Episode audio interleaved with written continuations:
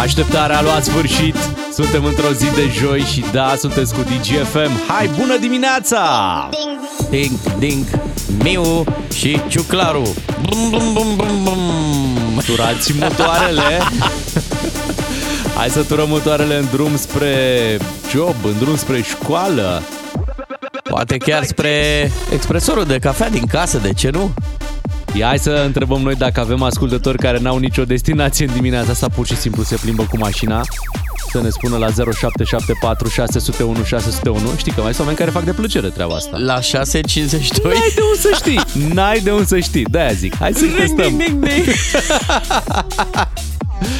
Dați-ne un mesaj dacă așa stă situația. Pornim într-o nouă zi, una de 12 octombrie. Rămâneți cu DGFM.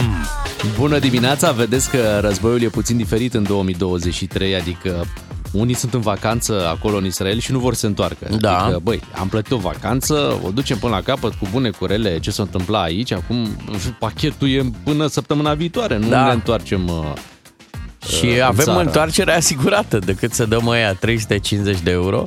Da. Da, mai ales că domnul Ciolacu a zis 200, 250. 200 sau 350? 200. 300. 200. Păi ce nu ne-ați Mai spus lasă și invitatul? tu. Nu ne-ați invitat tu de ieri, că da, 200. Păi el a venit cu un charter, invitatul. Da, da, tot uh, Nu. organizat, nu? Hai că nu suntem Crucea Roșie. Păi nu suntem, nu Abia suntem. aștept să comentăm treaba asta, dar Da. să nu ne enervăm. Să-i salutăm pe oamenii care sunt uh, la muncă Așa sau e. se plimbă. Ai Uite, zis? Da, am zis cine pur și simplu se plimbă la ora asta să ne dea un semn. Avem un ascultător care face treaba asta, ia să-l ascultăm. Salutare, să trăiască băieții, bună dimineața! Ei, Mă plimb în parcare să caut un loc de parcat să intru la muncă, la Dacia. E parcarea plină. Mai dau câteva ture, mai bobinez și după aceea mergem la job. Să trăiți cu respect, Cătălin de la Mioveni. Te salutăm, Salut! uh, te salutăm Cătălin, salutări uh, Mioveni. uh, e plin de mașini în parcare acolo. Păi la, da, știi că, la Dacia. Știi că în Mioveni se vehiculează bani mulți. Ții minte, primarul din Mioveni Da. lua 30.000 de euro, îți dai seama. Că Da. sunt bani în Mioveni, nu Dar tu glumă. te așteptai în parcare la Dacia să fie plin de mașini? Da, dar... Da? Păi da, că sunt cele pe care îi le produc și le mai pun în parcare acolo. Zice le mai cineva lasă în așa, parcare. neața matinal, pur și simplu mă joc cu mașina. Deja am început lucru, sunt confecționeră Aha, din Arad. ok, ok, bun, bun, ne place. Da, te, te pupăm și tradiționalul uh, sus textila, nu? Cam așa se spune. Hai să ascultăm Kaigo, Stole the Show și după să ne întoarcem să vă mai povestim una alta în dimineața asta de joi. Bogdan Miu și Bogdan Ciuclaru sunt matinalii DGFM. Ca să știi, Dați-mi voie să vi-l prezint aici la radio pe cetățeanul Ciuclaru. Da, el care e, mereu are câte o întâmplare pentru voi. Uh, Ieri, în timp ce bobinam, cum se zice, ai văzut? Trebuie să împrumutăm și noi lexicul ăsta. De la ascultătorul din Da. Mioveni. Da, mă, dar Bobinam acolo pe chiar se străzile. bobinează la, la fabrică. Da, ce noi nu putem bobina aici în București? Ia uite, toată Ce ai lumea făcut, bobină. bobiță? ai bobinat? Bun, și cum eram eu pe străzile din uh, orașul acesta, minunat, Vă știi gluma, satul cu președinți, toată Băi. treaba, da. Eram în uh, București, dar puteam fi oriunde, știți că se ajunge repede în orice colț de țară, de când avem autostrăzi. Uh, și la un moment dat apare pe stradă un bumperaj de la o chestie de aia ca bump să around, bump around. ca să încetinească lumea, pentru că, na, e stradă de cartier, mai circulă și copii pe acolo. Na, se întâmplă. Limitator de viteză, îi spune. Uh-huh. Mi se șoptește în căscuță. La limitatorul de viteză trece o mașină de strâns gunoiul, de adunat. Asta mare, uh, nouă, pe fonduri europene. Deci, măi, țiplă. Mașină nu, asta nu de... sunt, astea sunt pe fondurile primăriei, nu sunt pe fondurile europene. Nu știu pe care fonduri, dar arăta tare bine. Ziceai că e OZN. Bă, și trece mașina de gunoi, calcă peste bumperaș de oraș și din mașina de gunoi cad joburi, sticluțe. Ce fac eu? Așa. Cetățeanul Ciuclaru, mă știi, eu sunt certărez, doamne, ce mă iubesc colegii pe aici pe la radio. Bă, cum îmi place mie să zic, da scociul ăla, da treaba aia, da asta de ce e așa? Stai, Ciuclaru, cu minte că ți iei o bătaie, se dă omul jos la tine, Ba nu sta, mă, zile că, uite, își uh, sparg oamenii anvelopele. Ce crezi că am făcut? Ce? Nu m-am putut abține. Și m-am dus la domn acolo, la portieră. Mă uitam la el ca la harap alb, că el era acolo sus în bobina la volan, acolo la covrig. Și zic, nu vă supărați. Ca de cioburi. Ca de tencuiala. E cioburi. E cioburi pe șosea. Și domnul mă privește așa cum se uita Luceafărul la prințesa Așa, adormită. și ce zice? Și nu zice nimic. Păi, mă lasă știa pe și mine el. să mă îndepărtez un pic. Bă, și vine în spatele meu. Au, bum, bum, bum. Cu o măturică și cu un făraș de la micuț, așa cum avem noi pe în casă. A luat din cabină. Da. Și drăguțel, așa cum era el, a strâns toate cioburile mama ei de țară. Ce frumos când ne înțelegem. Băi, da. da. Bine ați Dar venit nu în, era- în nu era- România noastră. Nu era neapărat vina lui că au căzut, nu? Nu. Nu, nu era. Nu era. Nu. Dar i-am explicat. Domnul, știți, mai vin mașini. Și el, că bine zici, tinere. Da, eh, probabil la câte camere de bord eh, sunt montate, probabil s-a gândit, "Bă, decât să ajung pe internet, Da. decât să se facă nu știu ce. Scandal. Mai, scandal. Să-mi pierd locul de... Mai bine vine eu cu o măturică. Da. Nu te Dar pui ce cu bine nebunii. că o avea. Om, omul a zis, nu te pui cu nebunii. Cu piticul A, ăsta cu îl- piticul îl nu te pui. strivesc, îl calc Vii acum. aici, strângi frumos, faci frumos, nu contează, stai două minute, îi faci pe plac, după care îți vezi de drumul tău. Dar ce mi-a plăcut de el și fii atent. Da. Atâta ce m-a impresionat și m-am bucurat că a făcut mm-hmm. gestul ăsta, că el nu strânsese chiar toate cioburile, că na, că am măturit și el așa în Normal, viteză. așa un pic să mai se vadă, românește. M-am dus și eu în urma lui și cu piciorul am mai dat din cioburi spre bordură la Wow, modul bravo. vă ajut și eu. Știi ce Curățăm urmează? împreună. Urmează acum să te duci la ieșirile din șantiere, unde ies acele camioane Cu care noroi. cu nu au noroiul Da. și nu interesează. Ei se fac acolo că le spală, ai văzut că Da. fac acolo că dau un pic. Dar când a ieșit camionul ăla, îți lasă pe drum Știu. Dar eu într-o Dezastru. viață anterioară cred că am fost de ăsta fluieraș, arbitru, ceva. Dar știi că sunt două diriginte categorii, de șantier. două categorii de cetățeni. Cei care se duc și uh, expun problema, cum ai făcut tu. Da. Și cei care, bă, sta, ne ce apucăm treaba am acum, eu?" ce e treaba mea, asta e, știi? Ia să întrebăm pe ascultători. 0774 601 601 care vă este firea? Adică mai degrabă v-ați implicați, face observația, trage de mânecă pe cineva sau experiența și viața În România. în România? Te învață că mai bine stai în banca ta. Dom'le, Se Da. va rezolva. Ah. Cioburile aduc fericire. Revenim cu mesajele voastre imediat. DGFM. Bună dimineața, 7 și 22 de minute. V-am întrebat noi puțin mai devreme ce fel de cetățeni sunteți, ca să vedem uh, cine ne ascultă. Păi, majoritatea din mesaje, majoritatea se implică. Da? Deci își asumă și riscuri. Acum hai să-ți citesc câteva povești. Salutare matinali, lucrez ca gestionar într-un depozit materiale de construcții.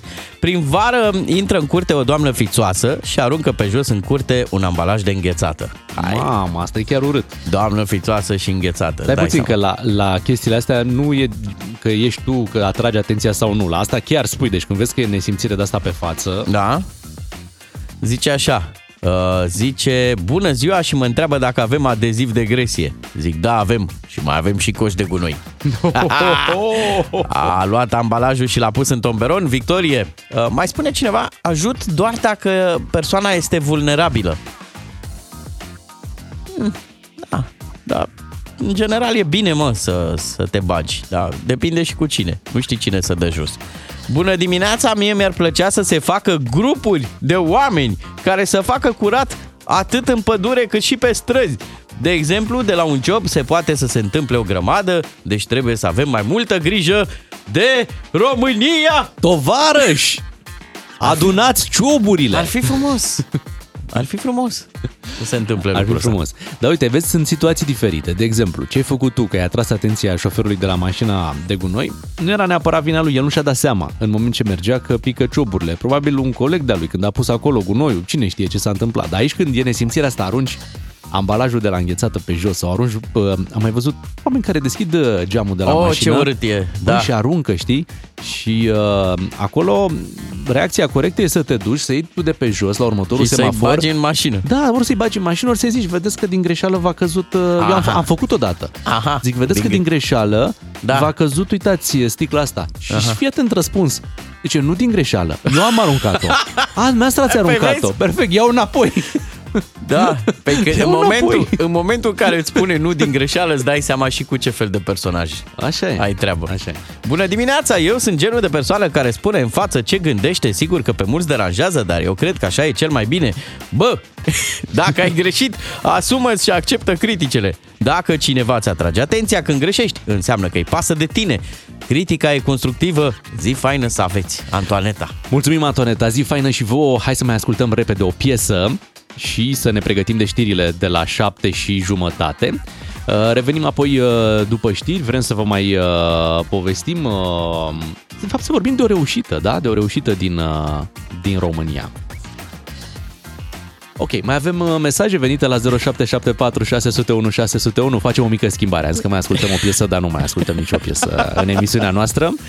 Ascultăm mesaje. Da, spune cineva așa, fii atent. Sunt ca Bogdan. Așa. Și aici ne-a dat... Ca tine, ca mine. Da. Știți că suntem doi. Bogdan Dar Miu, Bogdan mesajul Ciuclaru. continuă. Așa. La vorbe și la fapte și dimensiune. Deci e clar că îl vizează pe ăsta micu. Ok. Certărețul. Te salutăm, Florin din Arad. Uh, mai avem așa. Uh, cineva a găsit loc de parcare la Mioveni, da? Bravo. E altă persoană, nu domnul care bobina. Bravo. Păi probabil s-au mai eliberat. A ieșit uh, schimbul 3. Da, uh, cam astea sunt uh, mesajele. Mulțumim tare mult că sunteți alături de noi. Sperăm să găsiți locuri de parcare, să nu vă certați cu nimeni, Da. da, să nu cadă niciun gunoi în fața... Păi ar, ar însemna că e ziua perfectă. Da. Și ziua perfectă nu pică niciodată 12, pică pe 13. Deci mâine, mâine este ziua perfectă. Revenim știri la 7 și jumătate. Bună dimineața! Matinalii DGFM. Așa sunt ei, ca un grup de WhatsApp pe care primești toate și tot felul de... DGFM.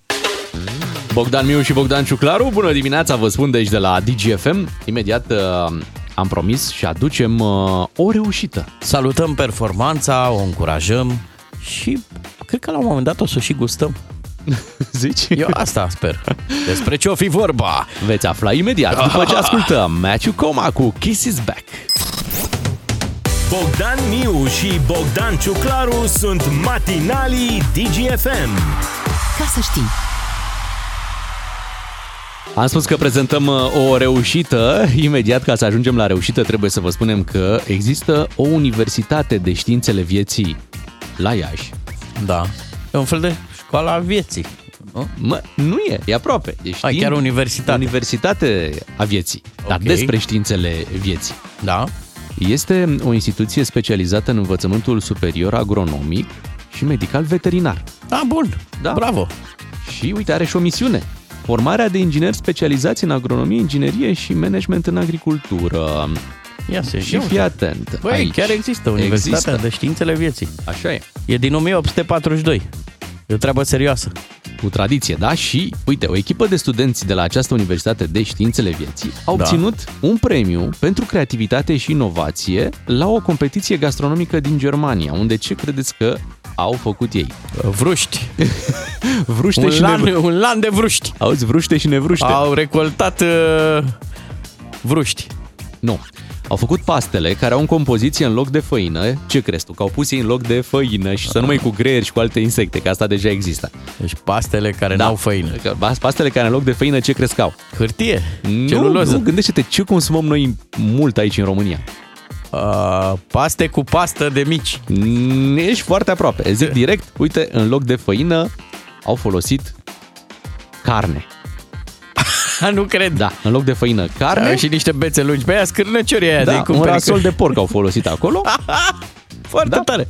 și uh, pare că au avut succes cu, cu treaba asta. E ceva la care nimeni nu s-a mai gândit, știi, Aha. ca în procesul ăsta cu pastele să înlocuiești făina cu ceva carne. În atenția celor care au alergie la gluten, iată, România a rezolvat această chestiune. Au apărut pastele făcute din carne. Da, mai greu pentru vegetariani, într-adevăr, Da. și vegani, dar Dar scuză un pic ăștia vor să chiar, le pună la vânzare, să știi, vor să le scoată pe piață acum. ăștia chiar sunt niște mici, foarte lungi și subțiri. Mici Eu așa- lungi, da. Da, mici ateli. Deci, Ei, dacă- mici ateli, eco. Dacă Universitatea e pentru științele vieții, astea sunt rețetele vieții. Așa pentru este. că viața te învață că cea mai bună legumă este Porcul. porcul, nu? și atunci Așa e. pastele de porc, Da, mă, și nici nu mai stai după să faci, uh, să pui... combinații, mai pui tu după. E- Semănătoarea, treierătoarea, toate treburile alea, să te duci după grâu, să te duci apoi să-l transformi în făină. Pur și simplu iei rasolul din frigider. Și așa sunt probleme cu cerealele, ai văzut? Exact, exact. Porcul n-am auzit să fie probleme. Niciodată. Mai ales în România. Porcul răzbate. Băi, e o veste foarte bună, dar mai ai voie să faci uh, paste din carne con carne? E ca în ziua aia de salariu, știi, când pui doar o felie de pâine între două de parizer. Bravo România, felicitări celor care au venit cu această idee. O așteptăm în supermarketuri. Înțeleg că primul magazin în care se va găsi așa ceva va fi magazinul alimentar al universității, au acolo Da. la Universitatea din Iași. Și să, să ținem uh, trendul ăsta, să tăiem o roșie de pui, de exemplu. Da? Uh, ce, un cartof, uh, de ce ar putea fi? De De rață. rață. Da. Și să mâncăm un porumb de... Mistreț. De mistreț. Uuu, ce bun e. Uh, Vânat. Da, da, da. Să vânăm uh, porumbul. 7 și 43 de minute. Hai să, an- să ne întoarcem la ceva bun din anii 90. Avem aici un C-block pregătit pentru ascultătorii noștri. Muzică, Lene, nu jucărie. Exact. So Strong Out. Matinalii DGFM. Așa sunt ei. Când îi asculți, te bucuri de parcă tocmai ai mușcat dintr-un colț de pâine caldă. So Strong Out. C-block. Anii 90 s-au întors, ne căutau pe ei și uite că ne-au găsit. Să știi că prin anii 90, apropo de paste, la un moment dat a fost dată cea mai tare păcăleală ever la BBC. Uh, Au anunțat cei de la BBC că m, o iarnă blândă și eliminarea unui dăunător a ajutat la, la coacerea pastelor și că recolta de paste e fantastică și atât de bine a mers păcăleala încât oamenii au sunat să întrebe unde găsesc și ei copacul care face Pastele? paste. Era Iar- de 1 aprilie. era de 1 aprilie, dar uh, ce a fost foarte tare că și un director de la BBC de acolo a furat-o și a întrebat și el, a fost și el interesat de, de recolta de paste din anul ăla.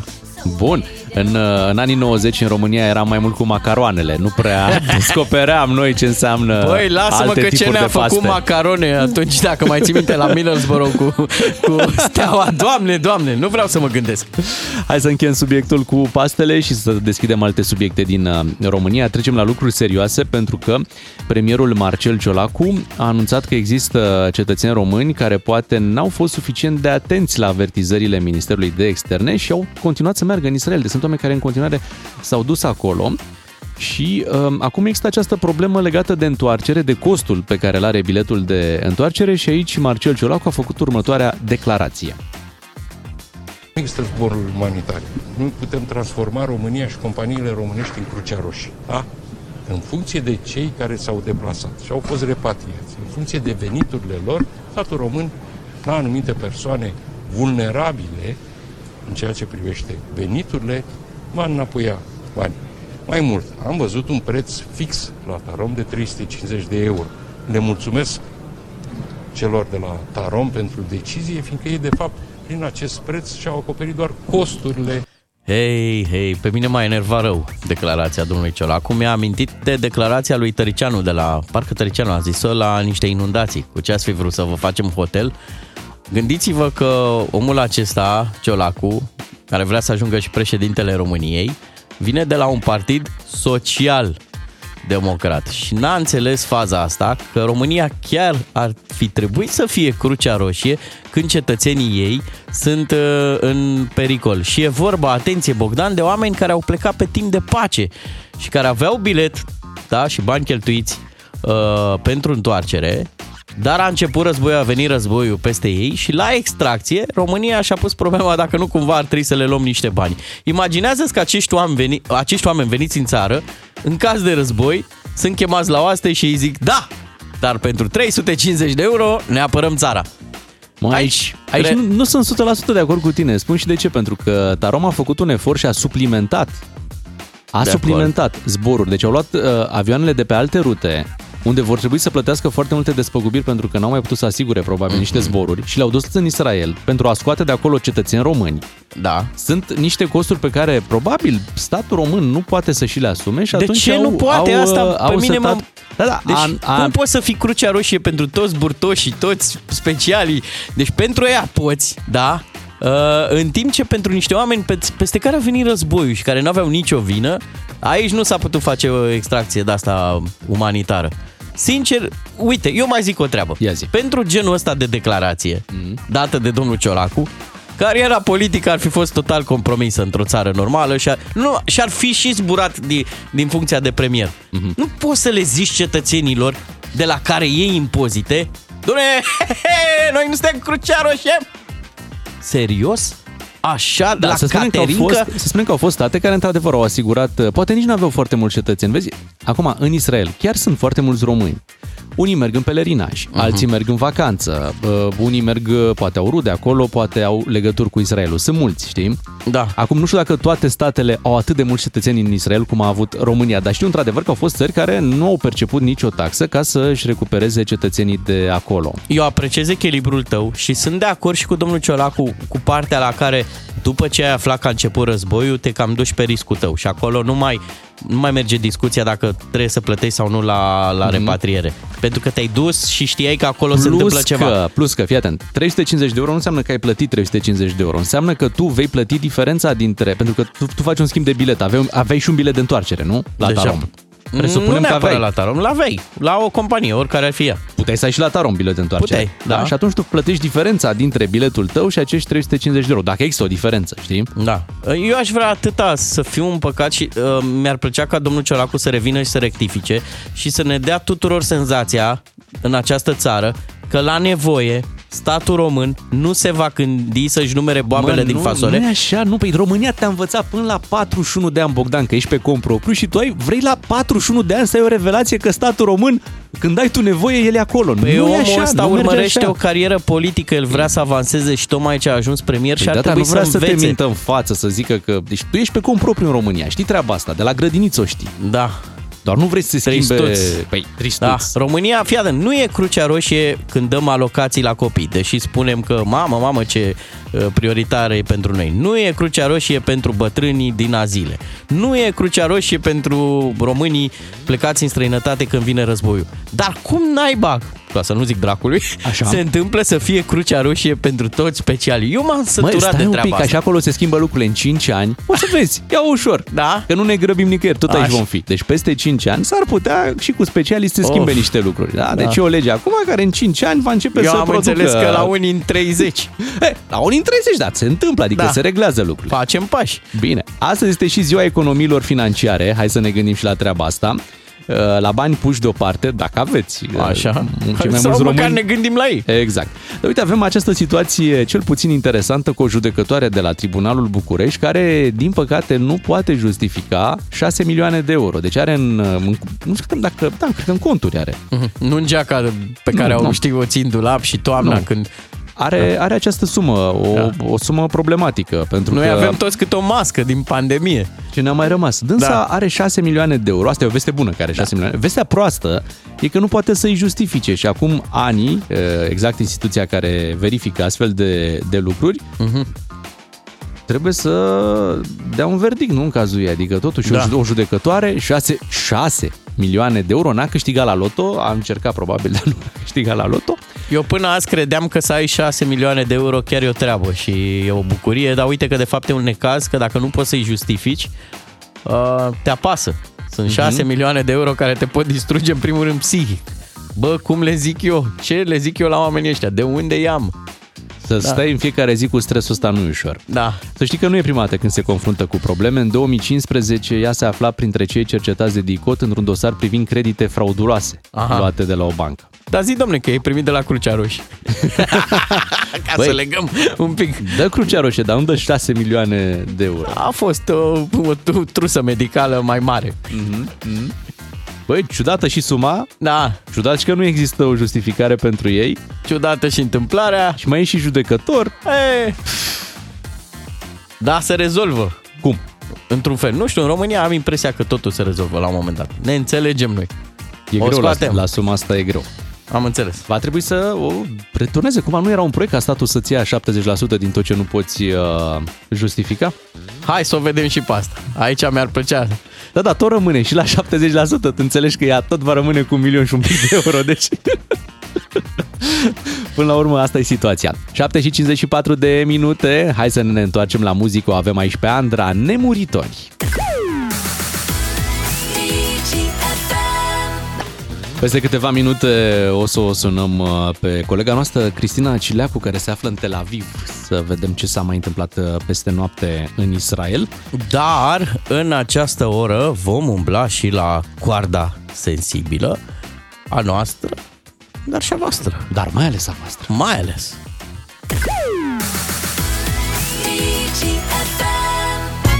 El este lui Pega The Trumpet, am ascultat la DGFM și v-am uh, promis puțină sensibilitate. Da, urmează un moment uh, deosebit. Uh, am cules pentru voi ceva folclor de pe cover foto de Facebook. Am intrat în niște treburi de-astea pe filozofie și fii atent. Toată lumea se gândește să schimbe lumea. Nimeni nu se gândește să se schimbe pe el însuși. Gen, cum aș fi eu. Schimbarea începe cu tine. Da, Gen, nu te fii gândi- schimbarea pe care vrei să o vezi în lume. Da, nu te Da. gândi ce poate să facă țara pentru tine, gândește ce poți să faci tu pentru țară. Ei, și fix de astăzi am început să lucrez la treaba asta. Am făcut cafeluță la colegii din radio, confirmați? E adevărat?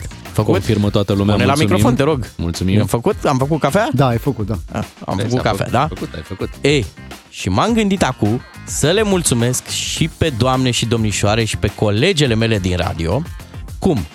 În momentul când am fost noi în deplasarea de la Timișoara, am găsit-o pe stimabila noastră tovarășa producătoare, Georgiana, împreună cu o altă colegă, Ana Maria, ascultau o muzică, da, ea da lor, de sensibilitate. Și zic așa, să facem o rubrică, ceva frumos, ceva deosebit, așa ar putea să cheme, ceva frumos, ceva deosebit, în O, care, o atenție. da, în care noi să alocăm un minut fetelor noastre, fetelor și sensibilelor din toată lumea asta. Mi se pare foarte bună inițiativa ta, mai ales că avem și toamna asta, care bă, cumva aduce ceva melancolie, Da. nu? Da, Aduce și ceva sensibilitate. da. Pentru sensibilii, indiferent de gen, Mhm. uh, Hai să trecem și direct la vârstă. subiect, uh, Bogdan. Hai să nu ne mai, să ne mai învârtim așa în jurul sensibilității Da, și să direct venim, din uh, telefonul hai, producătoarei noastre, Piesa pe un care, da. Minut de sensibilitate. Hai să-l ascultăm. Un paso me voy para siempre, un paso fuerte, un paso hacia adelante. Trimiteți mesaje pe WhatsApp cu textul plus Dos 1 pasos me voy dacă sin piesa asta mirarte, ajunge direct în tan sufletul vostru. lejos pise, dos pasos y ya te olvidé. Tres pasos ya son hacia el este, el sur, el oeste. Tres pasos creo mucho me parece. ¿Y cuando volverás? Je ne reviendrai pas, je suis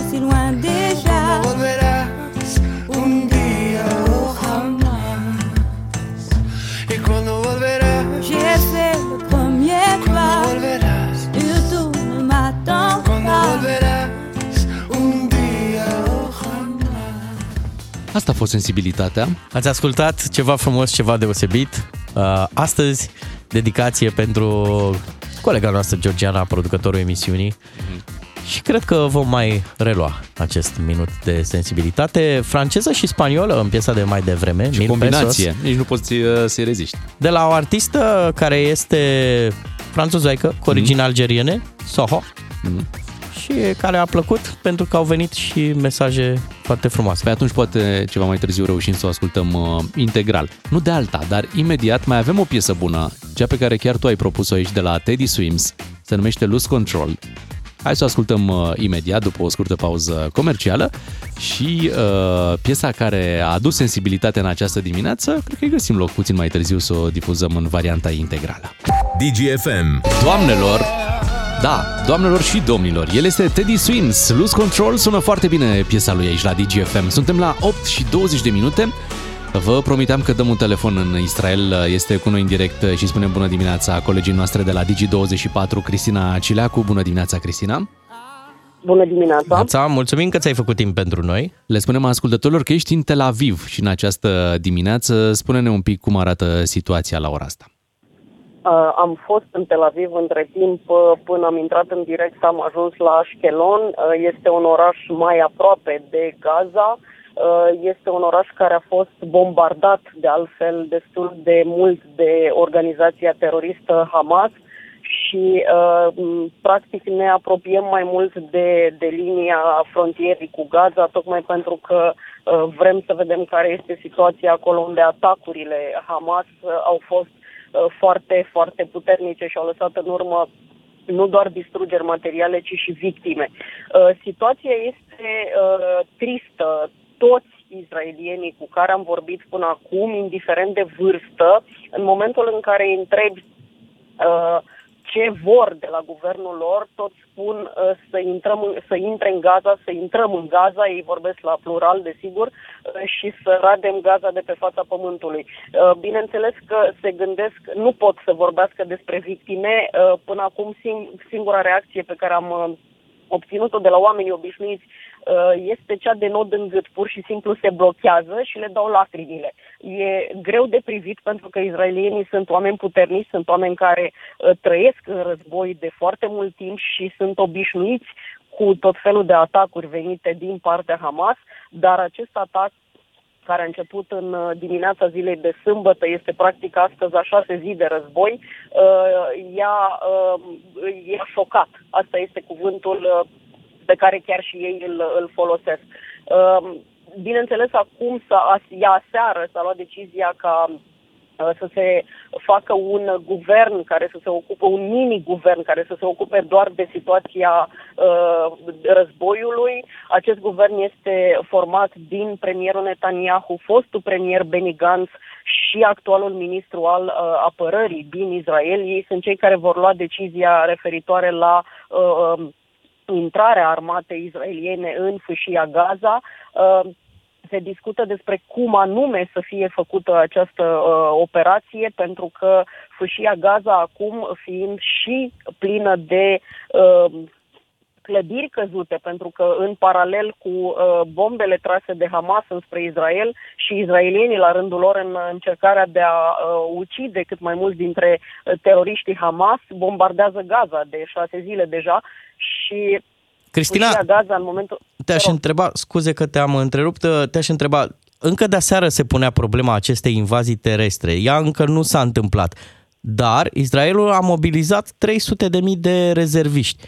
În orice moment e posibilă această intrare terestră în Gaza? Uh, Este, este posibilă, dar este foarte bine, uh, dar trebuie foarte bine planificată, pentru că teroriștii, pe lângă uh, tunelurile și faptul că se pot deplasa de, dintr-un loc în altul foarte rapid, uh, ei se ascund în spatele oamenilor. Să nu uităm că în Gaza sunt uh, um, foarte mulți oameni, populație civilă, care nu are legătură cu Hamas, care este la rândul ei prizonieră Hamas și care este folosită de Hamas drept scut uman la propriu și de aceea este uh, situația umanitară crâncenă, acest atac pe care izraelienii se pare că vor să-l facă din trei uh, părți, respectiv terestru, uh, de pe mare și aerian, trebuie foarte bine planificat pentru că uh, practic se va începe un război de urban. Iar uh, pe lângă acele tuneluri, faptul că spuneam mai devreme sunt foarte multe clădiri dărâmate Uh, deci mormane de moloz la propriu uh, unde teroriștii se pot ascunde și pe care le pot folosi să atace la rândul lor izraelienii. Terenul din Gaza, așa cum îl știau izraelienii, s-a modificat datorită acestor uh, bombardamente și ca atare este uh, teribil de minu- minuțios de planificat o astfel de operație militară pentru că nu vrea nimeni să creeze și mai multe victime din potrivă. Deci de aceea încă nu s-a luat uh, această decizie, iar dacă se va lua, ea nu va fi, bineînțeles, anunțată în presă, noi vom vedea că se întâmplă această operație. Între timp, pe plan politic, tocmai pentru că spuneam despre situația palestinienilor civili din Gaza, populația care nu este implicată în uh, bătălia Hamas și în susținerea Hamas, pentru că Hamas a ajuns la putere cu uh, puțin peste jumătatea din numărul populației din Gaza. Uh, sunt refugiați în două școli, mulți dintre ei care sunt coordonate de Națiunile Unite și coordonatele GPS ale acestor școli sunt uh, uh, oferite armatei izraeliene tocmai pentru a fi marcate că sunt uh, safe, că sunt zone care nu trebuie bombardate. Pe de altă parte însă, bineînțeles că fiind blocada impusă asupra fâșiei Gaza, acolo încep să se termine, s-a terminat deja cu curentul electric, se termină combustibilul, dar mai ales se termină mâncarea. Și secretarul de stat american Tony Blinken este în momentul de față în drum spre Israel, uh, unde va discuta foarte multe chestiuni legate de război, dar și despre crearea unui coridor umanitar dinspre Egipt, deci granița de sud a fâșiei Gaza, prin punctul de trecere frontieră de la Rafa, uh, ca să intre ajutoare pentru populația civilă din, uh, din Gaza. Din, Cristina, din Gaza. în foarte scurt, spune un pic care este diferența între ce se întâmplă în Tel Aviv zilele acestea și ce e în zona în care ai ajuns acum, mult mai aproape de zona de conflict. Cum se desfășoară viața în Tel Aviv uh, zilele astea?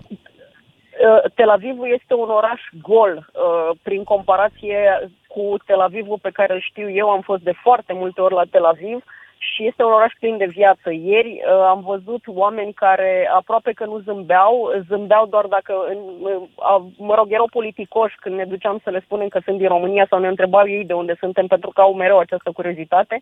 Uh, e un oraș destul de gol pentru că majoritatea activităților se derulează dimineața, Deja după amiaza, când am ajuns noi, uh, erau deschise doar uh, câteva supermarketuri și locuri din acestea de unde puteai să-ți iei mâncare, uh, tipul de restaurante fast food mai degrabă, adică să-ți iei mâncare la pachet. Oamenii își fac provizii pentru că au fost sfătuiți să stea cât mai mult acasă, să folosească, să fie cât mai aproape de adăposturi, tocmai pentru că toată lumea așteaptă această operație militară de intrare a Terestră. forțelor Da. armate în Gaza și ca atare nu știi niciodată ce va face Hamas, deci e bine să te adăpostești. Mulțumim, Cristina, A, mulțumim de pentru, pentru toate detaliile. O să revenim uh, la tine și în zilele următoare să vedem cum evoluează situația din uh, Israel. În câteva minute, știri la DGFM, revenim după surpriză cu Radu Paraschivescu. DGFM. Bogdan Miu și Bogdan Ciuclaru vă spun bună dimineața, alături de noi și Radu Paraschivescu. Bună dimineața, Radu!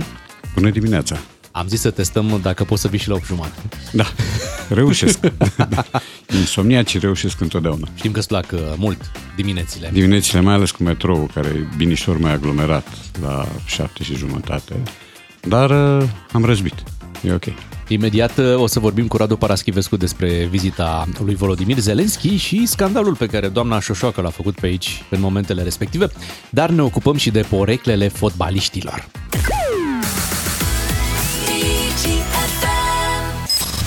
Radu Paraschivescu la DGFM. Cum îl știi? Din ce scrie, dar mai ales din ce spune.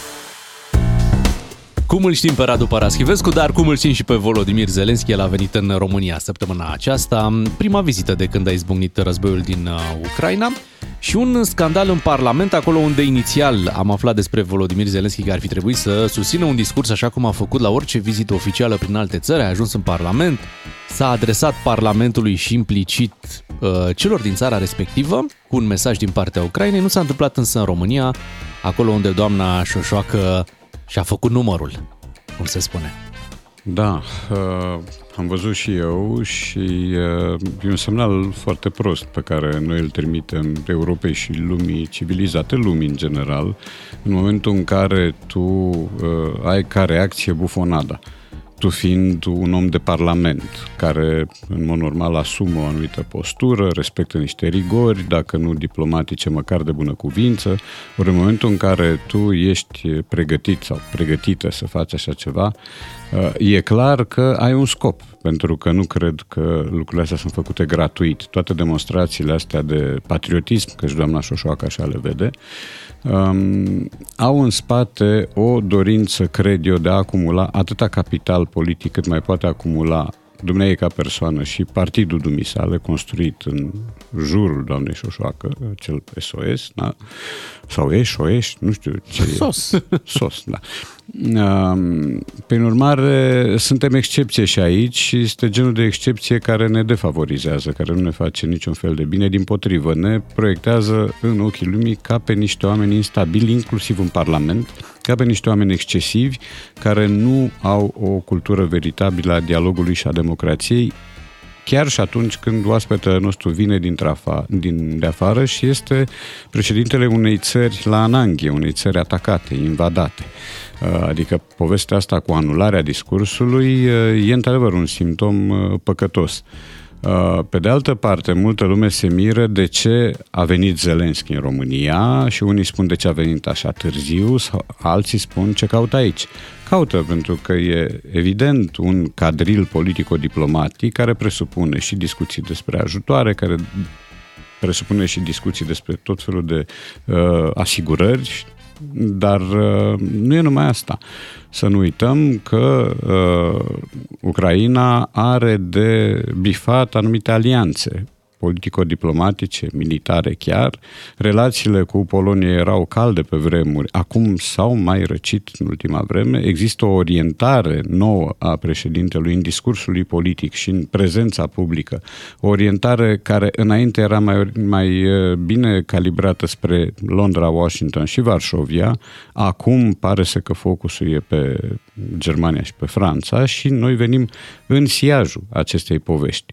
Ori să faci dintr-un prilej politico-diplomatic, repet, al unei țări aflate la strâmtoare, uh, prilej de clovnerii prin Parlament și amenințări și desfășurări de hărți cu dați-ne teritoriile A înapoi. venit cu lecția de geografie. A venit cu o lecție de geografie și o lecție de istorie. Este lecția de geografie perfecționată la ambasada rusă, unde doamna Șoșoacă a fost și prin iunie. E o lecție de istorie perfecționată în sesiunile foto cu ambasadorul Valerii Cuzmin. Uh, E o sesiune foto care nu exclude impolitețea, prin urmare să-l faci pe președintele unei țări pitic dansator. Mie mi se pare grosier uh, până la exces.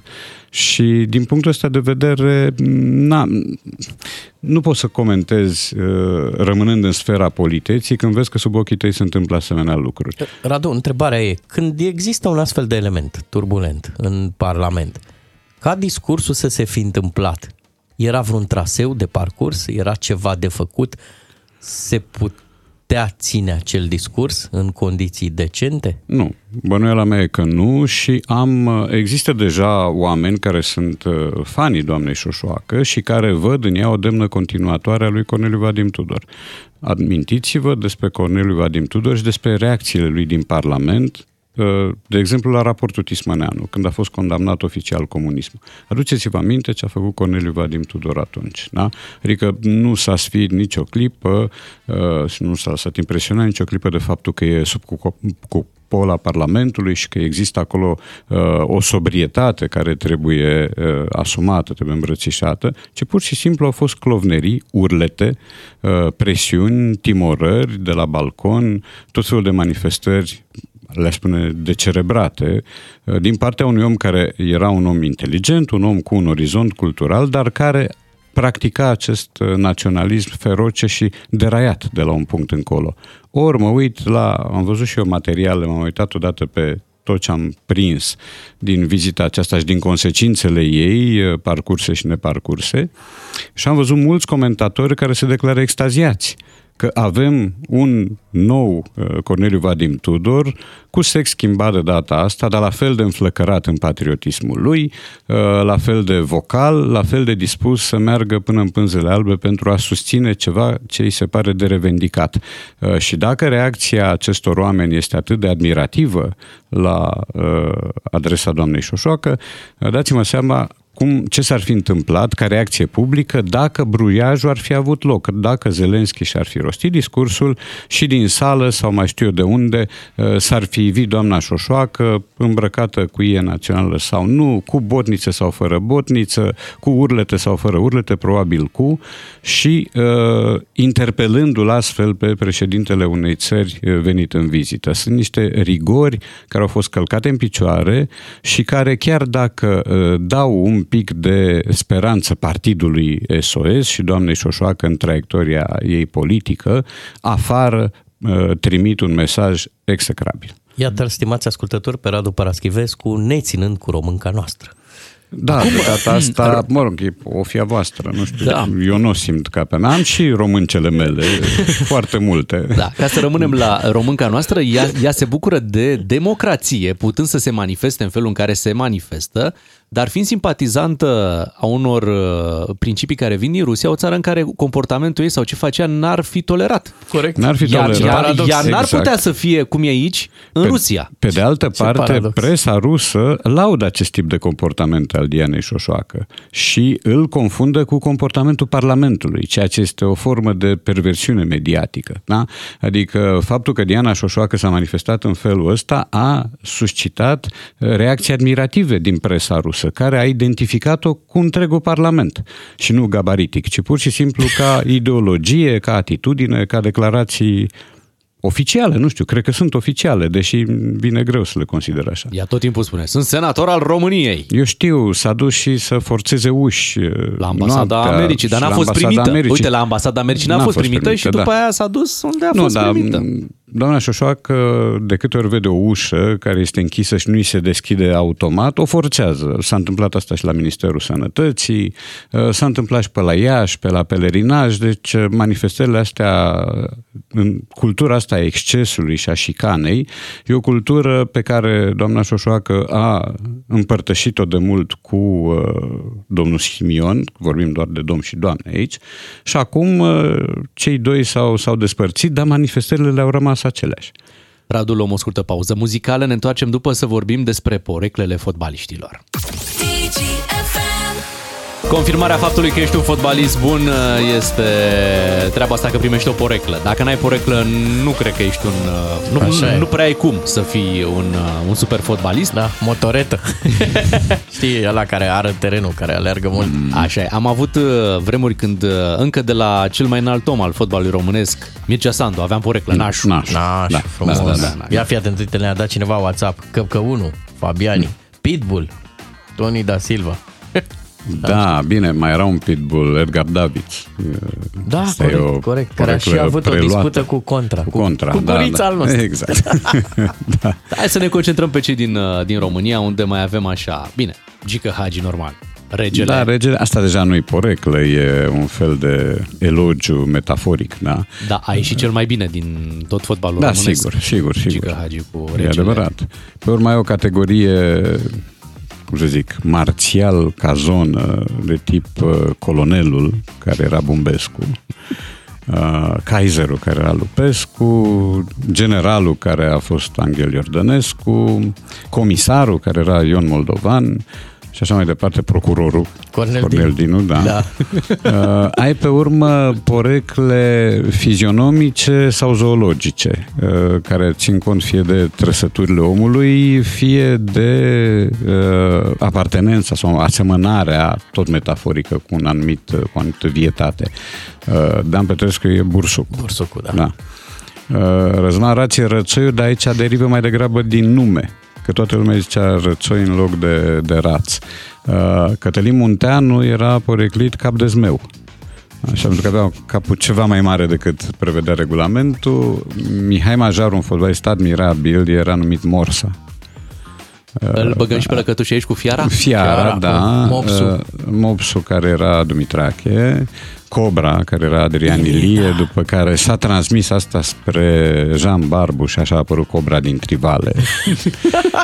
Uh, și mai avem și uh, porecle uh, de tipul schijă lui Sergiu Radu, care era foarte slab așa, și care părea că e impalpabil ca siluetă și pondere.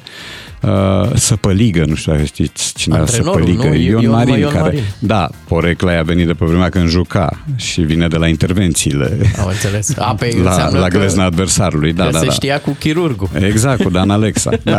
Nu știu dacă n-au și colaborat la un moment dat antrenor cu... Da, sunt multe asemenea, asemenea porecle. Uh, Mutamba, mi se pare că era Dorel Mutică, fost pe la UTA și la Rapid. Multe, foarte multe. Pisica, Lobons. Uh, Da, trebuie Exista și pisica și motanu. Deci pisica era Lobonț, Da. numit așa pentru elasticitate și pentru plonjoane și motanu era Bogdan Stancu, care era poreclit motanu nu pentru că ar fi sărit dintr-o bară în alta, că era atacant, nu portar, ci pentru că era genul taciturn, care mai mult oricea decât vorbea și da, nu era un cozăr. E ultimul marcator uh, la un turneu final Da, al da, da. României. Știu. Din Motan. penalti, din Da. două penaltiuri. Da, da, da. Dar de blog nu te n-ai zis nimic. N-am zis, da, dar sunt mulți, n-ai cum Claudiu să-i cuprinzi pe Răducanu, toți. da, Claudiu am Răducanu, care este eroul multor confuzii, el credea la un moment dat că iactul e o marcă de mașină și da, l-a întrebat cineva, speculându-i candoarea, dacă ar trăi într-un bloc note și omul a zis, bă, da, sigur, dacă e comod, dacă e confortabil, nevoie. de ce nu, Da. sigur. Sub rege îl avem pe prinț, pe Adrian Cristea. Adrian Cristea, da. Briliantul. Briliantul care e mutu. Apropo de poreclele zoologice, mai vine în minte Păstrugă, care e fostul fotbalist Florin Cernat, care și acum e anturajul, în anturajul celor de la voluntari. Nu știam. Corbul, care era Ionel Dănciulescu, uh, și varianta mai agresivă, Cioară, care era Florin Costea, da, fratele lui Mihai Costea era Nilă. Dar ce e interesant, că indiferent de uh, impactul poreclei, de sonoritatea ei, de bruschețea ei, oamenii ăștia nu se supărau niciodată și și-au asumat poreclele astea. Adică Dănciulescu era strigat corbul de toată lumea. Nu l-am văzut niciodată enervat sau uh, indignat sau știu eu, contrariat măcar. La fel și ceilalți. Deci, Chiar și Victor Pițurcă? Uh, și Victor Pițurcă e mai greu de abordat într-un dialog. Da, lui se spunea satana, pentru că era îmbrăcat în negru și era și foarte brunet și a rămas foarte enervant de brunet. Da? Adică dacă O spune cineva care e totuși brunet. Da, da, eu am niște ani mai puțini. Bănuiala mea e că niciunul dintre noi nu se vopsește, eu în mod sigur nu, dar cred că nici, Nici el. el, nici el. Da, și uh, faptul că venea mereu un negru și conducea o mașină neagră, ceea ce face și acum, i-au atras uh, porecla asta.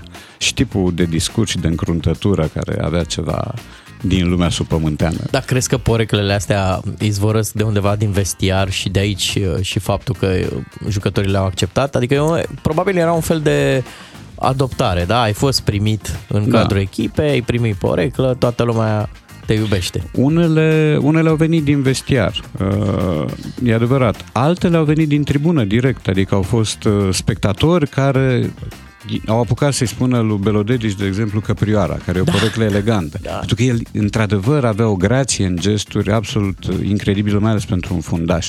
Uh, Așa că e împărțită originea. O parte, vin, o parte din porecle vin din vestiar, o parte vin din peluză. Și știm sigur că la generația actuală nu prea mai avem porecle, deci... Pentru că nu prea mai avem nici fotbal. Dar hai să vorbim că avem totuși meciuri. Imediat Da, e după ora adevărat. 9 revenim. Radu Paraschivescu la DGFM. Cum îl știi? Din ce scrie, dar mai ales din ce spune. Mulțumim Laura Boico, Bogdan Miu, Bogdan Ciuclaru și Radu Paraschivescu alături de voi. Ne pregătim pentru un nou meci al echipei naționale. De data aceasta se joacă la Budapesta. Am văzut că și președintele s-a dus la Budapesta Special. să, să încurajeze probabil. Să netezească drumul. Da, și cântat imnul. Înțeleg că nu ne ajută râul, ramul, gazonul. Da, și gazonul. Problemă. Da, da, da. Cu larve, Da, cu păsări care da. ciugulesc. Ciugulesc larvele și implicit iarba ca să ajungă la larve. Poate ciugulim niște goluri.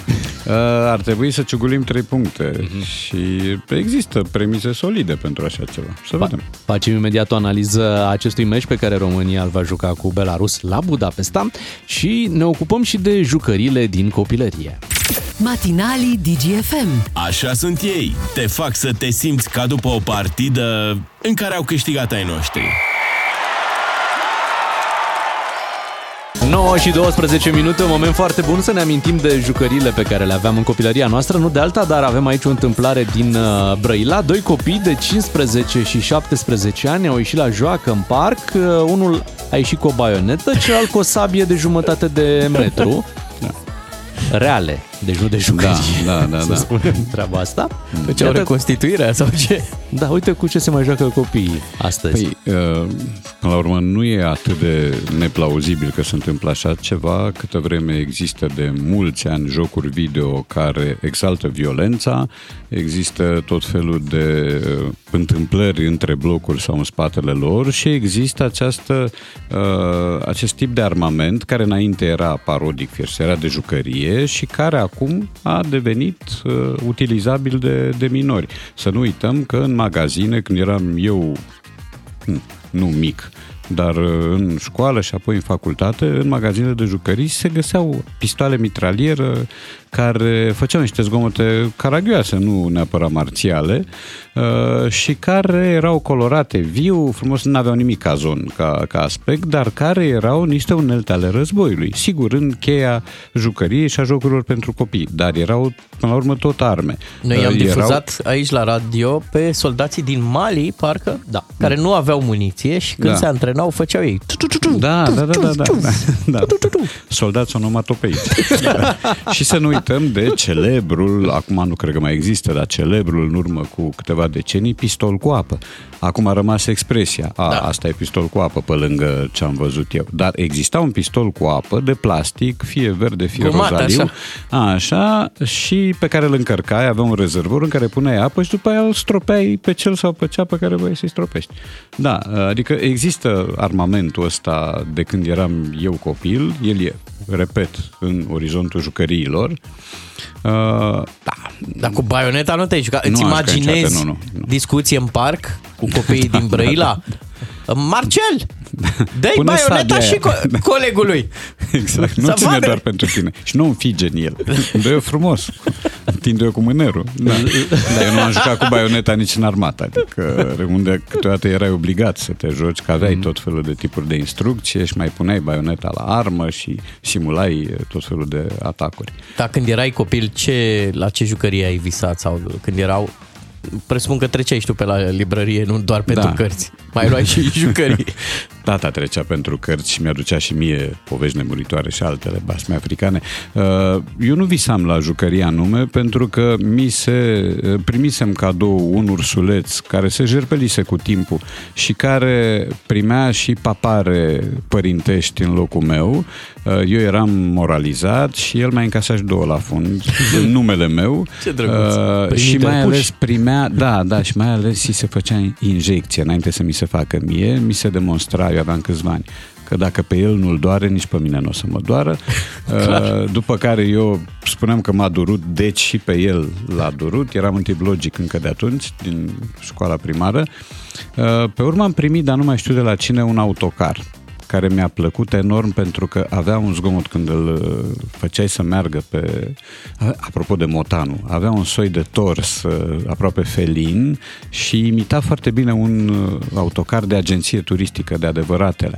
Și avea două faruri albastre, țin minte, aproape fosforescente. Wow. Da, frumos de tot. După care a apărut jucăria supremă pentru mine, mingea. E, în momentul când a apărut mingea, chiar nu mi-a mai trebuit altă jucărie. Mingea și autocarul merg mână în mână, că autocarul Da, îl știu. pui în poartă Da, și, așa, da, da. și cu Autobaza. mingea. Normal. Imediat ne mutăm la meciul național, îi revenim după o scurtă pauză comercială cu Radu Paraschivescu. DGFM. Am revenit în direct cu Radu Paraschivescu, avem meci cu Belarusul, se joacă la Budapesta. Așa e Da. contextul. Da, face parte din sancțiunile aplicate Bielorusiei pentru uh, încărdășirea cu, cu Rusia lui Putin. Toate meciurile din grupă pe care Bielorusia le joacă, le joacă în deplasare. Uh, Fie în deplasare pe terenul adversarului, fie meciurile considerate acasă le joacă la, la Budapesta, inclusiv ăsta cu, cu România. Și un context uh, destul de bun meciul ăsta, făcând abstracție de starea gazonului, Am și aici o explicație, cred, o explicație comercială. Este un meci fără spectatori. Deci nu numai că e la Budapesta, e cu tribunele goale. Și atunci bănuiesc că gazdele au spus de ce să le dăm terenul cel mai bun sau un teren foarte bun, un stadion foarte bun, câtă vreme nu putem vinde nimic, nu avem nimic, în afară de chiria care se plătește. Uh, Deci nu cred că e o formă de lipsă de curtoazie la adresa noastră, așa cum a apărut prin presă, pentru că țara gazdă este Bielorusia, teoretic. Deci dacă e o impolitețe, în primul rând la adresa lor și abia în al doilea rând la adresa noastră. Dar ar fi fost curios de văzut cu cine țin gazdele dacă aveau voie. Da, nu știu dacă aveau uh, preferințe aici. Chiar, chiar nu-mi dau seama. Tu bănuiești că ar fi ținut cu Bielorusia? Ar fi Bă, ținut nu cu știu. fotbalul. Cu, Da, da, e, atunci dacă ar fi ținut cu fotbalul, aveau toate motivele să nu vină. Uh, Contextul însă e bun. Iată, iată. Straniu, dar contextul e bun, pe de o parte fiindcă România e pe locul 2 neînvinsă, cu un egal făcut în Elveția, cu niște rezultate norocoase, dar până la urmă rezultate care te duc pe locul 2, cu o victorie cu Kosovo obținută după superioritate numerică și de prin minutul 80 ceva încolo, s-au marcat cele două goluri, ai contextul unei duble aparent facile la Budapesta fără spectatori cu Bielorusia și acasă duminică cu Andorra. Cu copii în tribune. Cu copii, de asta spun adulți nu o să fie la dubla asta, o să fie cât un adult însoțitor la fiecare 10 copii. Um, și ai, pe de altă parte, povestea cu Israelul, care și-a amânat uh, meciul cu Elveția, care probabil că îl va amâna și pe următorul, mă gândesc, deși următorul e în deplasare, s-ar putea să-l joace. Dar dacă se fac, uh, dacă se mai face o amânare, Israelul va fi obligată să joace trei meciuri în șapte zile în grupa asta. Um, există și varianta unui meci cu România, un meci decisiv tot pe teren străin, e de văzut. Oricum, la cum arată lucrurile la ora asta, România pare favorită la locul 2, care te duce direct acolo, în ideea că Elveția nu va mai face pași greșiți. Echipa însă nu prea îți dă fior de plăcere, pentru că recolta e slăbuță, fiindcă bazinul de selecție e slăbuț. Deci nu, nu-i poți imputa lui Iordănescu greșeli de selecție. Poate mici încăpățânări legate de unul sau altul dintre jucători, uh, de pildă Andrei Ivan, care pare să că nu mai e în grațiile lui, chiar dacă e în formă, uh, n-a mai fost uh, chemat.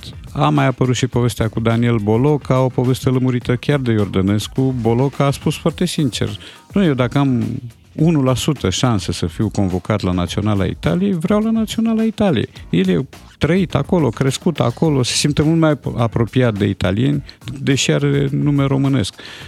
Iar Iordănescu a explicat lucrurile astea și a spus, noi, e ceva firesc, hai să nu ne cramponăm și să nu facem atmosferă înaintea unui meci în care prioritățile noastre trebuie să fie altele.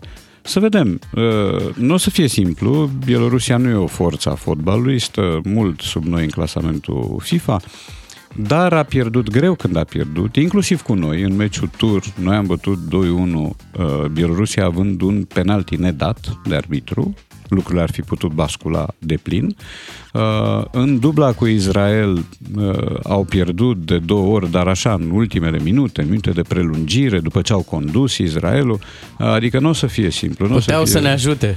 Puteau să ne Da. ajute. Să fi făcut un Da. egal, acum era mult mai... Da, e, uh, au condus, au Da, condus și da. a fost o mare surpriză pentru că Israelul totuși are echipe de Champions League, are echipe care au scos-o pe Juventus, Maccabi a scos-o pe Juventus, uh, dar victoria și dubla joi, astăzi, duminică, uh, e la îndemână. Ai nevoie de șase puncte. Dacă nu faci șase puncte din dubla asta, deja lucrurile se complică și într-un reflex punitiv, uh, Digisport m-a chemat diseară să văd meciul aici, să se asigure că o să-l văd, deci o să fiu în studio până la 1 noapte. Pentru Edi Iordănescu nu avem poreclă, nu? Că vorbeam mai devreme Nu, de nu, porecle. nu avem Tatăl e pentru tatăl, generalul, da, da, da. Nu, pentru el chiar nu, pentru că el a fost un fotbalist uh, neterminat, ca să zic așa. Adică, na, na, a trecut pe sub radar, nu prea l-a observat nimeni. A jucat fotbal, dar nu mult. Și l-a primit pe Nea foarte de tânăr. El e Nea Da. Edi. Da, da, da, da. da. Deși Nea... Și... Da, trebuie să ajungi la o anumită etate, dar Asta. asta. probabil el fiind un pic încărunțit deja, Da. asta suplinește numărul nea. anilor. Da, exact, e zăpadă. Da, e, zăpadă ar fi putut fi o poreclă pentru mulți, dar... uh, Dar nu mai avem minute. Nu mai... e adevărat. Mulțumim, uh, Radu, ne reauzim Plăcere. cu Radu Paraschivescu luni. Imediat după 9 și jumătate ne întoarcem cu un alt invitat. Vine la noi Mircea Bravo. Radu Paraschivescu la DGFM. Cum îl știi? Din ce scrie, dar mai ales din ce spune. Mulțumim Laura Boico, Bogdan Miu și Bogdan Ciuclaru. Vă spun bună dimineața, 9 și 35 de minute.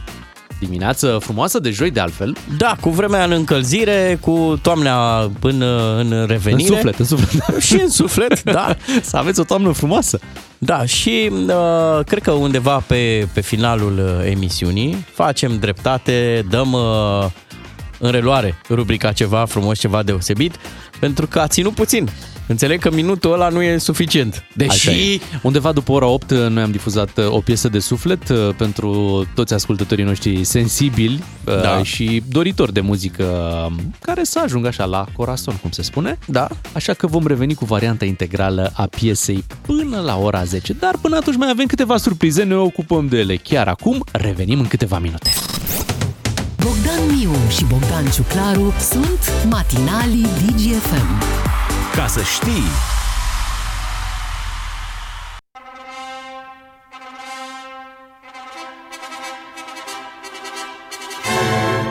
Doamnelor și domnilor, moment important aici în emisiunea noastră. Suntem în luna octombrie și pentru că avem o vară care nu se mai termină, avem și un sezon al nunților care, băi, durează. credeam că nu o Și să-ți mai durează. faci niciodată curaj, Bogdan. Și durează. Să mă ceri. Îl vrei la steaua? Uite că l-am cerut. Deci fii atent. Ziua anunții, da? Și tu primești mesaj. Îmi cere mii de scuze, nu reușesc să ajung. Băi, îți dai seama și atenție, nu e de la, nu e de la invitați. Nu, nu? E chiar de la persoana De la cu care... generică. De la generică, da? Deci să-ți dea... Deci să fii abandonat la altar, cum, uh, cum se spune în fața altarului. Da, și cu politețe și cu mesaj frumos. Da. Da, Încearcă și tu să înțelegi. Anunțul făcut cu totuși câteva minute înainte Da. de nuntă. Da. Păi îți dai seama, s-a, s-a terminat evenimentul. Trebuie să ai prezență de spirit, știi? No, trebuie să găsești repede o soră, un frate. Băi, n-ai voie, stai un pic, mai Bogdane, că Da, nu mă, poți, oamenii mă, vor băi, nu să poți. petreacă. Normal, au banii la ei, cumva trebuie să profiți de momentul că au venit, au și banii la ei Local, și... ai dat, uh, cum se A, cheamă? da. Nu se cheamă avans. Se cheamă Arvună. arvună. Exact. E, aici trebuie să intri pe un lexic de specialitate. Formația. Da. Uh, Lăutarii, cum se Da. mai spune pe la noi. Da, lăutarii, indiferent, ei pot cânta muzică ușoară, ei tot lăutarii sunt. Pentru invitați? Ai, lăutari! Bravo, tată! Bine că ai lăutari! Sper că n-ai DJ. Dante. Da, asta cu sper că n-ai DJ am, am auzit-o și eu, deși de cele mai multe ori uh, un DJ care poate trece prin mai multe genuri muzicale. E ce nu? trebuie, și, da. Da, e cel care va face nu, o atmosferă foarte, foarte bună acolo la nuntă. Hai să facem și noi o discuție. Facem o discuție despre nunți, pentru că iată, suntem deja la mijlocul lunii octombrie. Sigur ați apucat să mergeți la nunți vara asta și chiar toamna asta. Așa că vrem să știm un pic, pentru că iată inflația își face, își face simțită prezența și în cadrul nunților, la cât s-a mai ajuns cu darul de nuntă. Da, ne trebuie așa, mesaj la 0774 601 601 sau uite, cine, cine are curaj să desfacă, să vorbească despre plic la 031 400 2929, uh, ne trebuie localitatea, pentru că am înțeles că variază. Da? Nuntă la Craiova nu se compară cu o nuntă în Maramureș, de exemplu, și numărul de participanți. Asta mai Că contează? și aici, da, e o chestiune. De ce?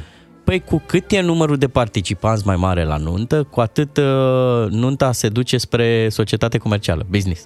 A, trebuie să înființezi un uh, IMM de ăsta, nu? Da, da. Să plătești impozit pe, pe venit. Pe participanți. Da, ideea nu este, nu este asta cu numărul, numărul de invitați. Sunt nunți uh, unde îi zic, nu, facem ceva restrâns, Da, suntem da. doar 300. și nunți unde, într-adevăr, Apropiați. sunt 7-800 de oameni. Adică am văzut și nunți de genul uh, acesta. Acum, uh, dacă noi vă spunem că am prins vremuri când te duceai la nuntă cu 100 de dolari, Hei! Băi, o, o singură hârtie atenție, în plicul ăla? De persoană. De persoană. De persoană. Dar totul, era 100 de dolari. 100 de dolari. 100 de dolari. Și era bine. Adică erai văzut că ai dat un dar corect. N-a mâncat, n-a băut. Da. 100 de dolari, să trăi trăiască. frumos. Bravo. Sănătate și multă fericire. Băi, nu cred că în ziua de azi, fără, adică pe aici prin zona Bucureștiului, zic, și sectorul agricol, Da. fără un, fără un 2000 de lei, Nu scapi. Mai greu, mai și greu. mai e uh, o treabă în atenția BNR-ului. Grijă mare. La mașini, apartamente și nunți, currency-ul nu este ronul. Nu discutăm de monedă locală, nu ne complicăm. Vorbim euro. Euro. Da. Euro. Da. E- euro. Euro, euro, Euro. euro se zice.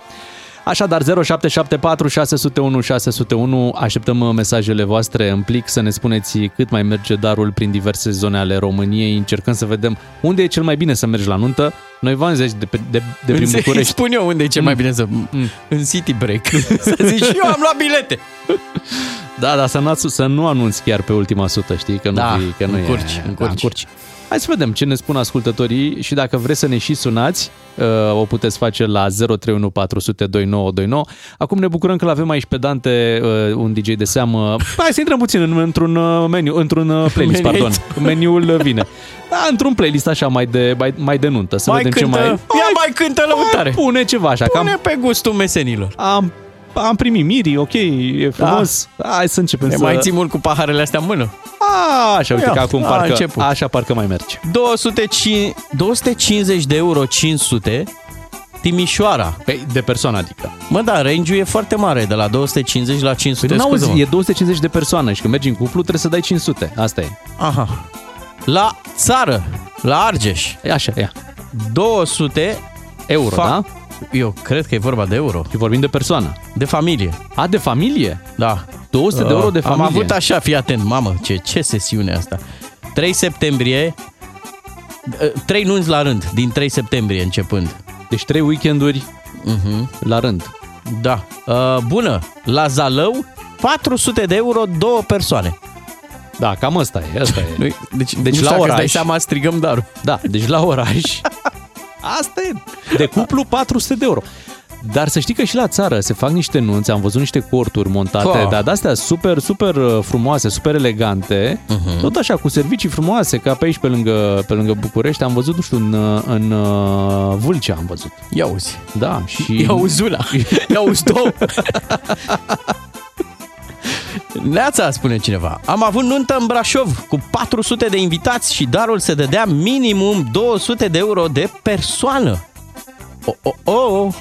O, o, Cred că nici nu te lasă la intrare dacă n-ai 200 de euro la Scutură. tine. Faci proba cântarului. Cât aveți? 200 de euro. E bine. Vă încadrați. Distracție plăcută, știi? Da, zice cineva, am început să am alergie la melodiile astea. Băi, aici nu sunt de acord. Fiți atenți. Noi, ăștia mai tinerii, avem o problemă că n-am reușit să ne adaptăm nunțile astfel încât să ne distrăm și noi. Generația părinților noștri. Generația anterioară. Scuză-mă. Păi, ei- La nuntă, mecanică turbo fină. Și atunci tu ce preferi când e un eveniment sau când tu ești DJ? Preferi să aduci generația uh, 40-60 la dans sau pui muzică pentru generația uh, 20, 30, 40 care nu este la dans? Pentru ăia mai în vârstă, Pentru pe cei mai în vârstă, nu? Dacă ei fac atmosferă și ei știu mai bine să se distreze și să danseze, pui Da. muzică pentru ei mai mult, nu? Neața, dragilor, ploiești, 400-600 de euro de cuplu. Depinde de locație. Sunteți nași sau ce s-a întâmplat acolo? Mamă, mamă, mai e comercială. 600 deja, stai puțin, 600 merge într-o altă zonă. Ploiești? Da, eu știu. Dacă o fi ploiești nord, adică spre Sinaia încolo, E de înțeles, zici. aerul de munte, Da, dar dacă e mai... la mai... Petrobrazi, Acolo zici că ar trebui să fie mai pe la 400, nu? Mai... așa mă gândesc. Uite, lângă Câmpina. 450-700 de persoane în funcție de formația care cântă. De persoană. Stai mă, poate lei. Nu este o sumă mare, dar la 14 nunți la care am participat din luna mai până acum se simte. Nu, cred că e vorba de lei, în primul rând. Păi, băiatule, 14. Opriți muzica! 14 nunți din mai până acum. E Vai un de- spătar. Da. și mai ai în luna aia și întreținere și rata la bancă. Cine a și... zis că le plătești și pe astea? Stai puțin, nu Da. e prima la care trebuie să dai bani. Așa ar trebui la întreținere să fi trecut uh, familia Ciuclaru. Nuntaș. Luna mai a avut nuntă. Skip. Dar mai zi o dată suma de la Câmpina. 450-700, dar nu-mi persoană. dă, nu-mi dă și... Da, dar e, sigur e- vorbim de lei aici. Da. Dar oricum a, a avut multe nunți și dacă vorbim de lei, tot se adună. Da, ținte bine acum. De brâu. Da. Frați, surori, între 2000 și 3000 de euro. Stați un pic. Hai mai bine un blues. După ăsta plecăm. Mă, 2000-3000 de euro Nu stăm la tort. Sunt, uh, ce? Sunt părinții mirilor, ce? Frați surori. Frați surori. Da. A, adică când te duci la frați și la surori, da, asta așa e. N-ai ce să faci. Păi nu, dar pe bune, asta așa e. Deci când te duci la, la fratele tău sau... Bagi mâna sau la- adânc. Da, te duci. Bagi credit. Deci acolo ești, acolo e competiția directă între tine și nași, care dă mai mult. Uh-huh. Când e cineva din familie foarte apropiat. Și... Oricum, ei se întorc că vei face și tu sau ai făcut în sacia, știi, care... dă înapoi. Da, ei vor reveni la tine, nu După e... aia te împrumuți la mii, că ei iau. Uh, sunt Ana, Arad, 2000 de lei. E, aici e rezonabil, nu? Păi, cred că asta e media națională. Bine, eu acum mă plasez tot zicând ce e rezonabil, ce nu e, ca ultimul zgârcit. Bă, nu cred că nimeni nu se duce, adică nu, nu cred că are nimeni bani așa de aruncat pur și simplu, știi? Corect. Normal că îți gândești un buget. Da. Ei, nu sunt bani aruncați, e să pornească tinerii bine în viață. În Dâmbovița, 200 de euro de persoană. Deci putem stabili, dacă 200 de euro de persoană este... Cam aici, nu? Da, uh, tariful mediu în România pentru participarea la un frumos eveniment. Da, Și nici drept- n-ai apucat să termin vorba și cineva zice așa, că la Lugoj, uh, la fata mea, am dat 500 de euro, două persoane, dar uh, i-am dat cu ochii închiși. Da, da, a zis că e 510 fata, persoane. Deci, normal. 510 persoane? Da, la nuntă. Frumos. Fii atent, Baia Mare, nuntă modestă.